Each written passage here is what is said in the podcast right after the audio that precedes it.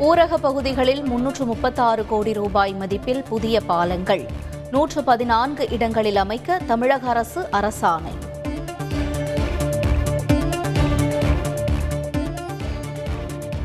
அதிமுக ஆட்சியில் கொண்டுவரப்பட்ட திட்டங்களுக்கு நிதி வழங்காமல் புறக்கணிப்பு. தேர்தல் பிரச்சாரத்தில் அதிமுக இணை ஒருங்கிணைப்பாளர் எடப்பாடி பழனிசாமி குற்றச்சாட்டு.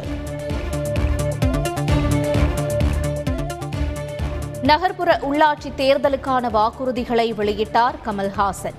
மக்களின் தேவைகள் வீட்டு வாசலிலேயே நிறைவேற்றப்படும் என உறுதி.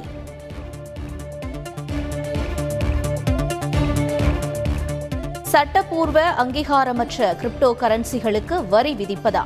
நாடாளுமன்றத்தில் திமுக எம்பி அப்துல் வஹாப் கேள்வி. தமிழக அரசும் சம்மதித்தால் மட்டுமே மேகதாது அணை திட்டத்திற்கு அனுமதி. மத்திய நீர்வளத்துறை இணையமைச்சர் பிரகலாத் சிங் பேட்டி.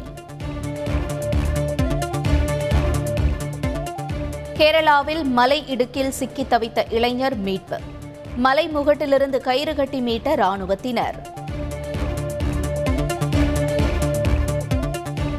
உயிரை பணயம் வைத்து மீட்ட ராணுவ வீரர்களுக்கு முத்தமிட்டு நன்றி தெரிவித்த இளைஞர். முழக்கமிட்டு உற்சாகத்தை வெளிப்படுத்திய ராணுவ வீரர்கள்.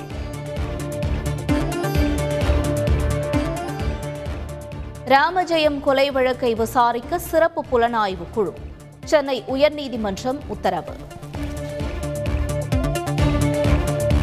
இலங்கை கடற்படையால் கைது செய்யப்பட்டவர்களை விடுவிக்க கோரிக்கை. ராமேஸ்வரம் மீனவர்கள் காலவரையற்ற வேலை நிறுத்தம்